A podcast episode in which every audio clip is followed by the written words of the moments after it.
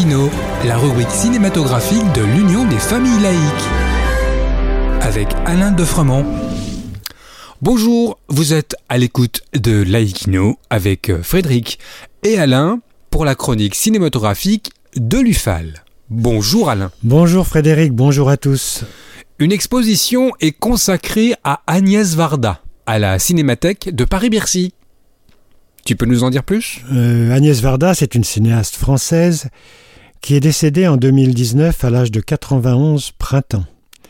L'expression ici est employée en plein sens du terme, tant cette artiste était foisonnante, vivante et lumineuse. Née en Belgique d'un père grec et d'une mère française, sa famille fuit la Belgique en 1940 pour s'installer à Sète. En 1943, Agnès et sa famille montent à Paris et là, elle passe son baccalauréat puis son CAP de photographe en 1949. Elle se met alors à son compte et travaille en indépendante. Ce résumé peut paraître archi-classique si on ne connaît pas mieux cette adolescente passionnée qui fugua plusieurs mois à 19 ans pour travailler sur des bateaux de pêche vers la Corse. Mais revenons au début des années 1950, où elle achète 2 boutiques délabrées au 86 rue Daguerre, dans le 14e arrondissement. Là, elle y installe un studio-laboratoire de photographie, et toujours en indépendante, elle travaille notamment pour les Galeries Lafayette et la SNCF. Pourquoi revenir sur ce mot « indépendance » ? Eh bien, après avoir vécu avec une femme, elle va avoir une liaison éphémère avec un acteur, avec qui elle aura sa fille Rosalie, qu'elle fera inscrire sur les registres d'état civil, née de père inconnu, profitant de l'absence du géniteur pour quelques jours. Elle travailla comme photographe pour le Festival d'Avignon avec Jean Villard, puis pour le Théâtre National Populaire.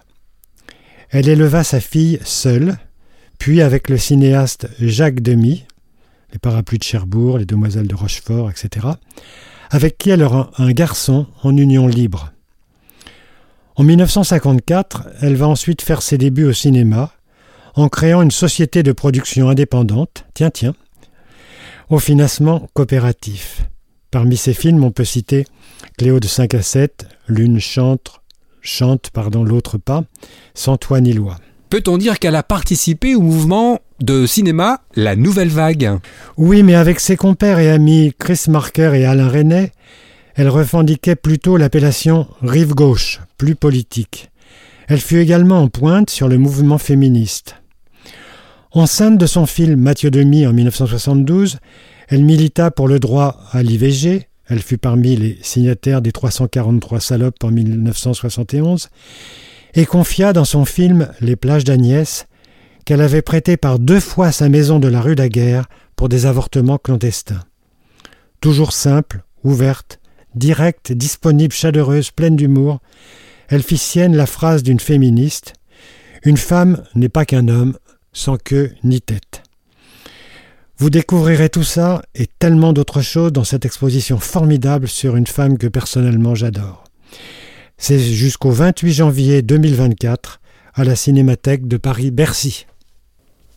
En attendant de nous retrouver, n'oubliez pas notre émission de baladodiffusion sur laicidad.ufal.org ainsi que sur le site ufal.org.